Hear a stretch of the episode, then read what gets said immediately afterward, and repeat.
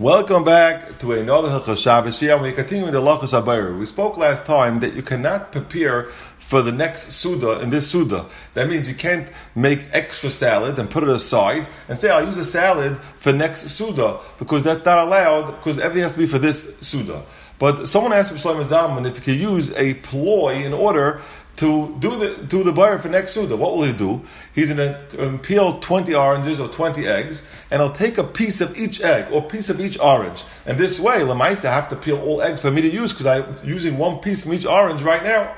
So Shlomo Zalman answered that's not allowed, and the reason is because that's the not it's not the normal way of eating, and it's clearly that your attention is for later, and therefore it is awesome. But in a case where it's not nicker his kavana, that's for later, and it looks like it is for now, then it would be mutter. Two examples is, let's say svarim, you have a pile of svarim, you want to put away the svarim, so you're allowed to pick up each sefer and learn from it a little and put it away, because that's called immediate use, I want to learn it now.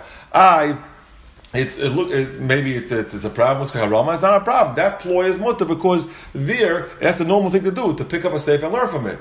So therefore that's fine. Another example would be if a fork falls into the garbage. Now I have to fish around the garbage to get that fork out. Now I don't really need that fork right now, so it's a problem. A borer, why? Because it's not for immediate use.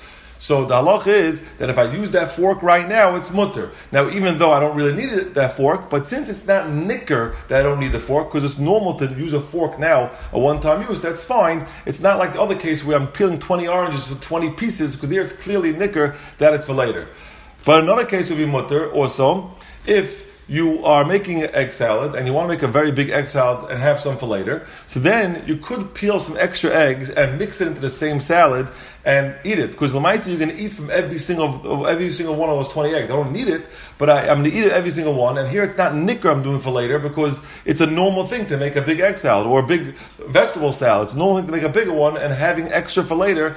That is not a problem as long as it's one big salad that I'm eating from now. I'm eating every piece. So anything even if I have a mind left over, that's fine. The case we spoke in last year where it said if you're doing for next for next suda, it's not allowed is when you put it aside because there I'm not eating any of that now. But here I'm eating from every single cucumber now, and it's not nicker that I'm doing a ploy, then the halach is that it's mutter.